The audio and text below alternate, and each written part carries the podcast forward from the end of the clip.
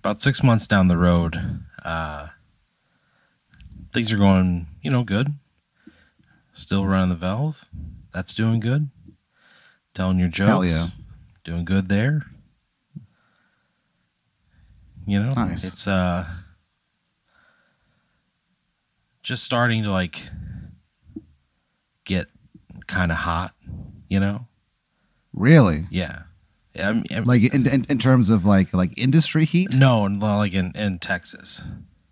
Like the temperature. Oh, it's in fuck. it's in it's in like June. You know what that I mean? sucks. I was so excited for a second. Oh no, no. So I'm just in a hot. right, Yeah. great. I mean, you're it's it's six months from now. You know? I know. I just thought whatever. It's fine. No, it's certainly not uh, the industry, unless you're counting not the fucking Texas sun beating down on your brow as the fucking industry.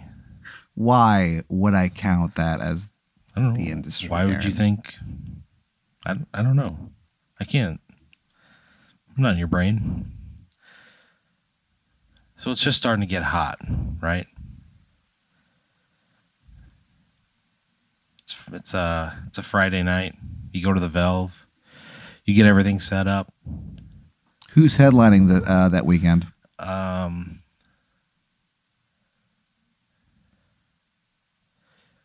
you have uh, a headliner in from out of town. He's a a guy from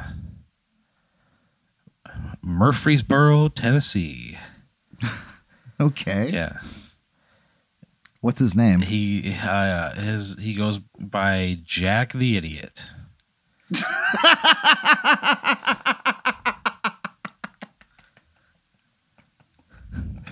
That is so fucking lame. Yeah. Why did I book this guy? Um, because like people were so he kind of like talk about somebody who's got some fucking heat.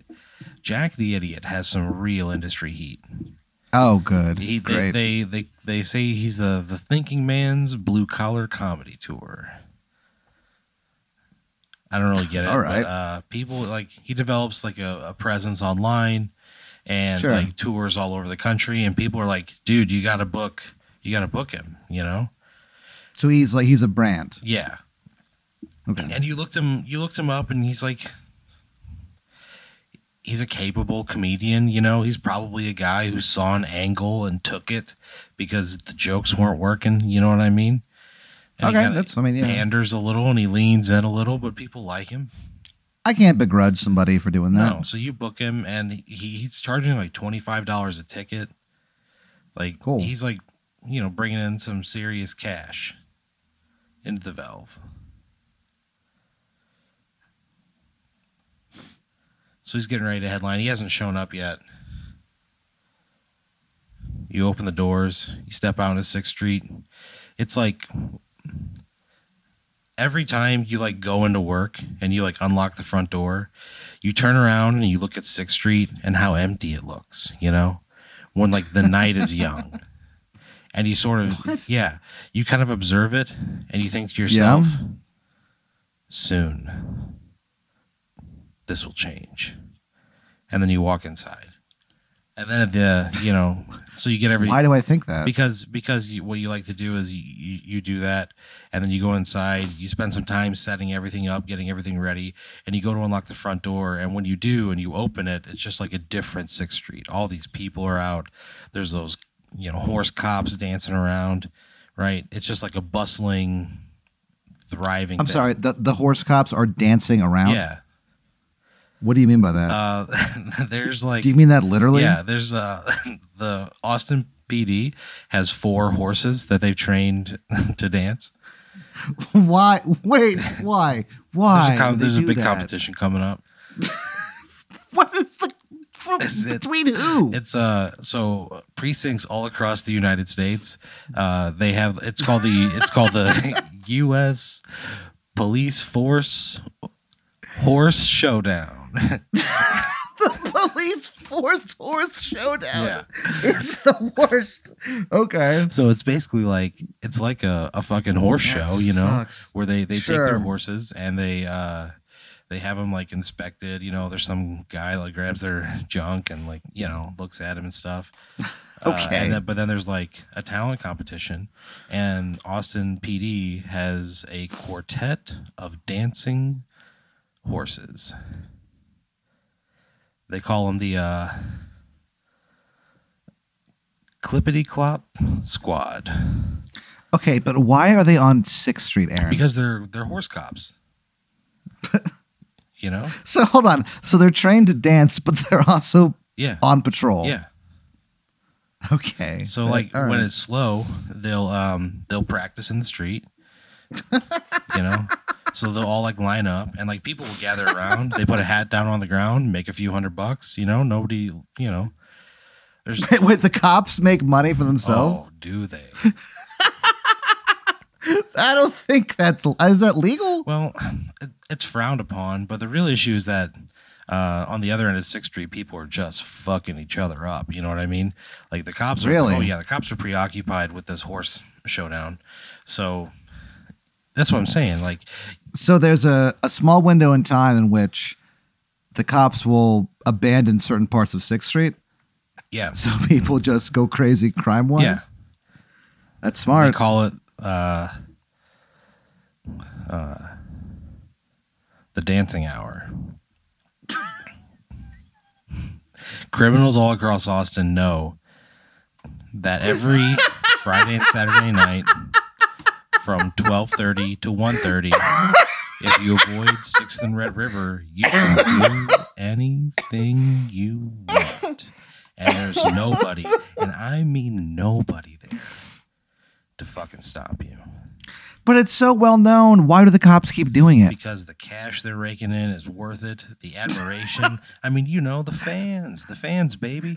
People come back. People set up lawn chairs in the middle of the street, just waiting For the those dancing hour. ponies to come through.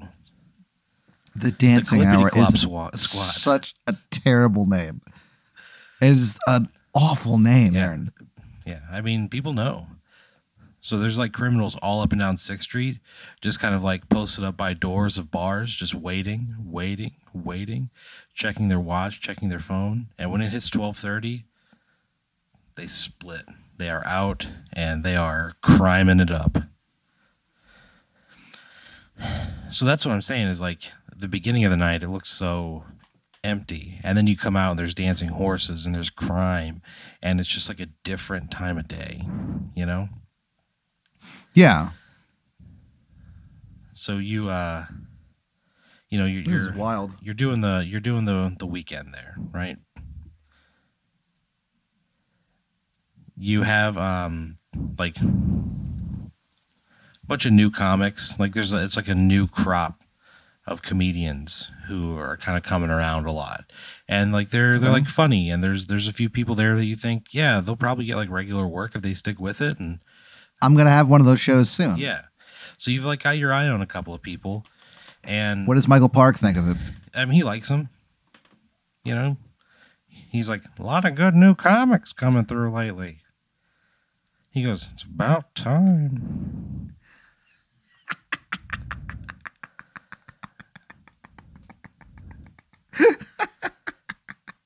So, um, and you're like, God bless you, Michael. and you're like, yeah, you know, I mean, there, there's some good comics coming through, some surprising people. Uh, there's actually like there, there's a girl who who lives in Austin who was an Olympic gymnast who's like, yeah, I, I want to do Wow. stand up. I, I I love comedy. And so she starts uh, she starts coming out to shows and like doesn't want notoriety for you know what she accomplished in her life to that point. She wants to be judged on her on the comedy. quality of her comedy, yeah. Okay, and she's- I can respect that. Respect the hell out of yeah, that. and she's like she's like weird and kind of quirky and awkward, and you know, she's just like a. She seems like a, a normal, like twenty three year old woman who just like is figuring out shit as an adult. The same things we all go through. She just happens to have competed at the highest level. Wow. So like she comes in, she's been coming in for like two months. Uh, it's always her and her gymnastics coach. He's like the guy who's always like who like trained her to be like a like a you know an Olympian. now he's like transitioning into like training her to be like a comedian. He's not very funny. His his name is uh, uh, Boris Fountain. Okay. And he uh he wears like a tracksuit still, you know, like the USA. Boris Fountain. Yeah, the USA tracksuit. Always just kind of like posted up in the corner, arms crossed, you know. he videotapes every set, but he's got like a giant like 1980s camcorder still, and people are like you can just do it on your phone. He just spits at him. You know, he's not like very well liked. so like, so like you you uh you see her there. She comes in and says, "Hey, Pat," and Boris nods at you. Normally, he doesn't acknowledge your presence, but you say hello. Uh, she's there, and a couple of the other new comics are there. Weekend goes great, right? Next Thursday comes around. You go in for the open mic. She's supposed to be on the open mic. She comes in like late. She's like, "Hey, I'm so sorry." She goes, "Somebody broke into my house and they," she was, "They stole my medals." Dang. She goes, yeah. She goes, I had them in a safe. I don't know how anybody would have that combination, but somebody got in there and they they they took my gold medals. And she's like, I. She starts like tearing up, and she goes, you know, I I worked so hard, like all my life, like growing up, like I gave up everything to have that, and now it's just gone. Man. I'm sorry that happened to you. So she kind of like she kind of like tears up, you know. Yeah. She like takes a second, she composes herself, and she's like, you know what? That's like, she goes, that sucks. She goes, but that's like shit happens. I had him insured. You know, we're we're gonna call the police and like, who knows? Maybe some, maybe they'll turn up at a pawn shop somewhere. And she looks, she goes, she's Okay. like, sorry for that. Thanks for listening. She grabs the the flashlight. She's hosting the the open mic. Yo, okay. Excuse me. open mic goes pretty good. Weekend goes well too. And it's just Nice. kind of like a thing that like she came out throughout the weekend and like saw shows and stuff. And uh and you, she was like updating you like that yeah they, they filed a police report people came over and like took photos of like the crime scene and they're filing like an insurance thing and you didn't realize like hey these things are worth like a lot of like several hundred thousand dollars worth of of medals that she has uh, so it's, it's kind of like eye opening to see into that world, you know. Okay. She's like clearly distraught by it, and it's like obviously broken up by it. And she did a guest set on the weekend and had like written like a two minute thing about it, and it was like a, a really funny observational thing, and uh, you can tell that she's like, oh, she's probably going to be like a pretty good comic. You know what I mean? I love when people can do that, Yeah. where something happens that day and they immediately have somehow a perfect two minute bit about it. I love that. that's exactly I what fucking happens. love that. Hell yeah. And she comes off and you're like, hey, like, I know that I know what you're going through sucks right now, but like, that was pretty cool what you just did. And just We're taking shots. yeah, there's a shot. You got a shot waiting on the bar. you guys take a shot.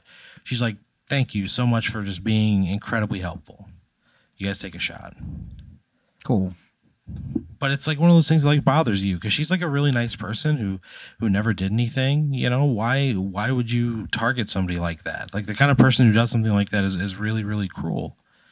Yeah. And it just it just kind of like got stuck in your in your craw, you know. okay. It's something that you just kind of like, just like the just a blatant show of disrespect to another human being. It really bothered you, and you thought about it a lot all weekend. Saturday night goes by. You go home. Sunday, you just kind of stew on it all weekend, and the more you think about it, the more it pisses you off. That so like, it's it's it's really bothering me. it's really bothering me because you've taken such a shine to her as like somebody who's really like like a nice person and somebody who's giving a shit and like trying really hard and seeing results but it's like yeah if it's not one thing it's another you know and it really it really bugged you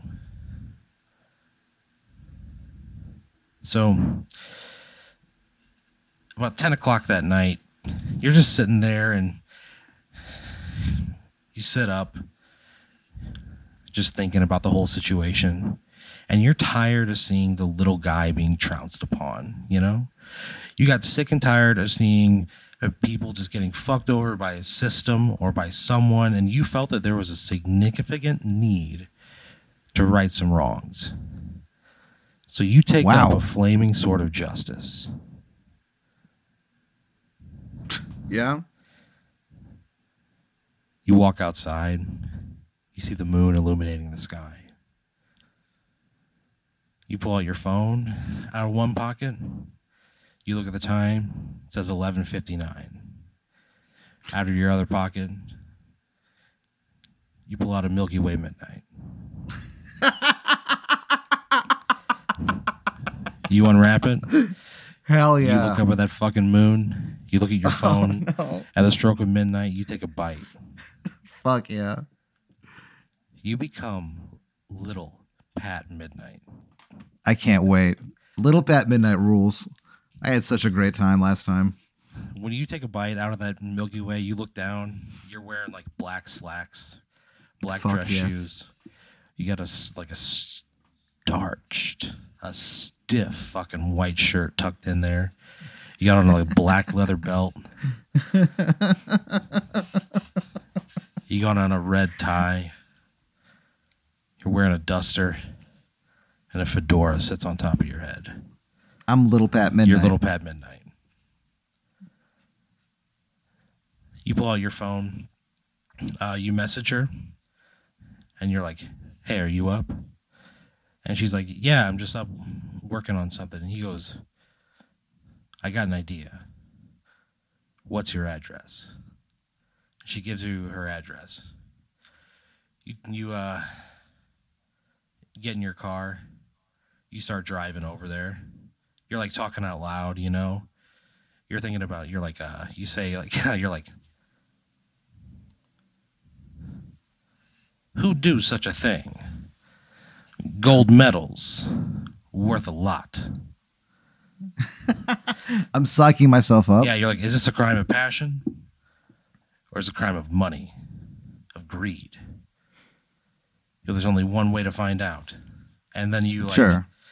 you kind of like shift in your seat like you're like sitting there kind of like forward on your right le- hip you know and then you kind of switch sides to your to your left side and when you do you go and you go got to talk to everybody in her life see who'd want these medals who had access got to pore over footage got to interview witnesses Hell yeah. then you kind of shift to where it's evenly and you go to where you're like back facing the middle of the road and you go little pat midnight's on the case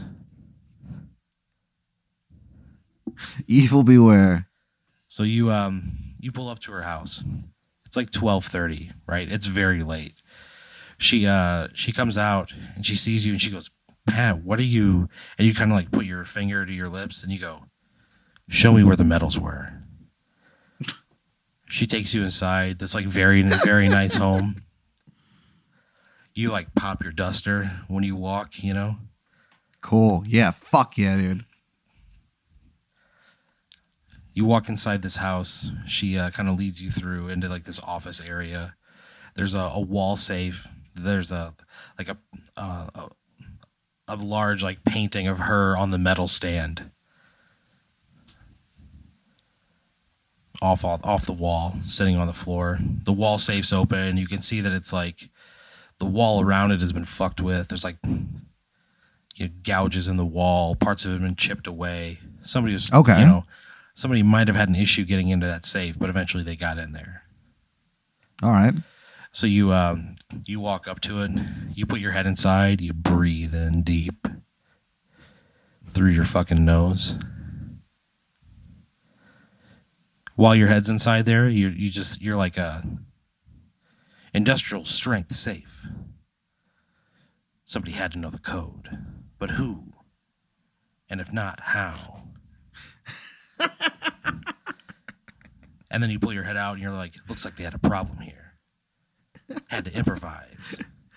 And you run your hand along the edge and there's like Yeah. there's like a piece of the frame that's like metal and it pierces your skin and a single Oh. drop of blood just pools and falls and lands on this pristine white carpet and you look over at her and she goes it's okay she's like it's okay she's like are you are you doing okay and you're like i'm doing fine Sure. and you start asking questions. You're like, who knew where the medals were? And she was like, my family, and you know, Boris obviously knew. Uh, some, Right. some teammates knew, but nobody really had the code. She goes, I, I don't even have it. I'd, I'd have to. It's on a computer somewhere. So you um you like look around the house, you got a little magnifying glass out, you got a black light, you're doing a sweep. You decide that you're going to put in a phone call to some friends of yours who uh who know where to buy things they shouldn't be able to buy. You've made friends with guys in like an underground illegal trading network. Like people who buy like stolen goods all the time. You put a phone call in. You call his name's T Bone. You call T Bone and he goes, Hey, what's up? LPM? And you go, you go, hello, T Bone. I got a client. Gold medals, three of them. One for every win at the Olympics. And he, I, I get right to the point, huh? dude, dude, Little Pat Midnight does not fuck around. Wow. And he goes, he like T Bone kind of laughs, and he's like, he goes, oh, he goes, we knew somebody was gonna come looking for him sooner or later. He's like, yeah, I know who's got him. He gives you an address. You turn to the the gymnast, and uh, I don't think we even said her name, have we? Uh, it's uh, her name is Marty Dinkins. Marty Dinkins. yeah. Okay. and uh you so you turn to Marty and you're like got a guy who might know some things. You look at her in the eyes and you go, I'll be seeing you, kid. And you fucking pop that duster and you leave. Wow. You go to the address, right? It's like a like a pawn shop. You walk around. You see that there's like a you know where like the there's like clearly like an office in there, you know. You got a flashlight. You like look around. You don't see anybody coming. You like jimmy a door open, you know, or like a oh sorry a window, and you, Okay. kind of like hop inside.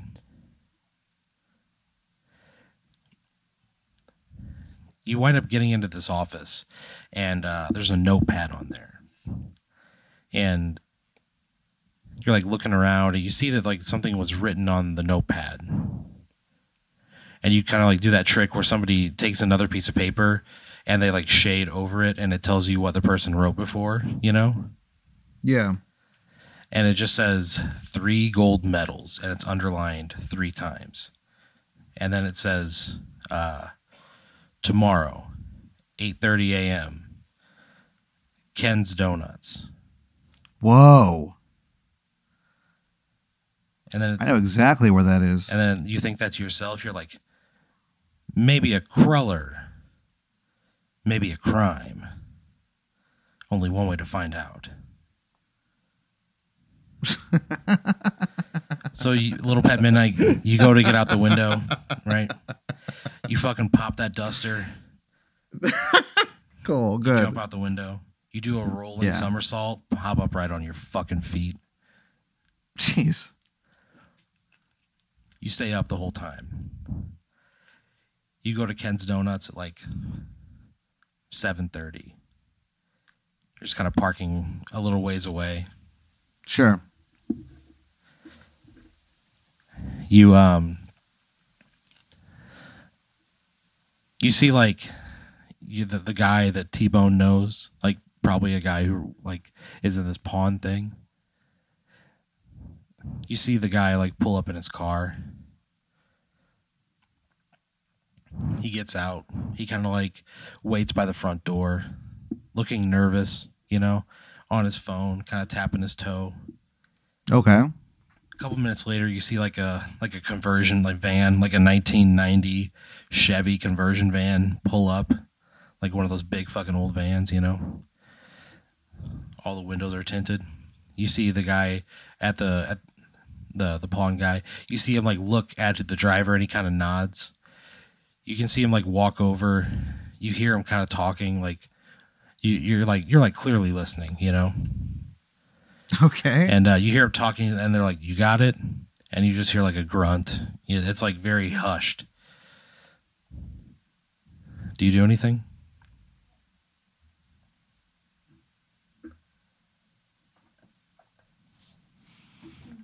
yeah, I guess I peek my head. Peek my head and You can when you peek up, when you look up, you see the van, but it's like pretty heavily tinted. You can't really see. Plus, like the orientation of where it is, you can't really see who it is.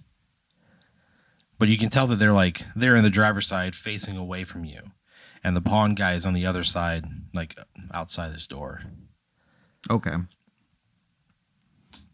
Um Can I like sneak up on them? Yeah, I guess if you want. Yeah, sneak up on them. I try to learn what's going on. So you kind of like sneak up. Uh, you're like sneaking through the parking lot, you know, Yeah. and uh, you like go to get to like behind the van. You know what I mean? Like you're like you get up to the van, you kind of creep around the side, and you're like trying to listen around to where the conversation's happening, Yeah. and you're like sneaking through the parking lot. That fucking duster Hell yeah. dragging behind you. and you get up to like the side of the van and you're kind of like posted up on the side and you're as you're like sneaking around uh, to the back of the van one of the guys at ken's donuts comes out and he goes hey what's up pat dean? And he, he's like hey yeah you coming in? Because you're he, he recognizes you from being at ken's donuts so much. Uh, as soon as that happens you hear No. you hear like a russian voice go what the hell? And you look up as you're like looking through the back window you lock eyes with boris in the rearview mirror of that fucking van you see those white reverse lights come on and you say to yourself holy shit is this the end of little pat midnight and then he slams on the gas and he backs over you in the parking lot of ken's donuts and you die he backs over you and then he drives over your body again. Marty quits comedy. I haven't been to Ken's Donuts in like a year and a half. Man, that guy knew who you were though. Maybe he saw me do comedy. No, he uh he as he he came out before he like went out he he said to somebody in the back he goes, "Oh shit, it's Pat. Hey, drop another dozen." And right? oh, and, and the guy the guy on the fryer was like, "Oh fuck, I better make it a baker's dozen." We call Go that we call that the Dean dozen around here. you can go to Ken's Donuts and order a Dean dozen, and it's actually 14 donuts. Fuck off, dude. But you can't anymore because you fucking died in their parking lot.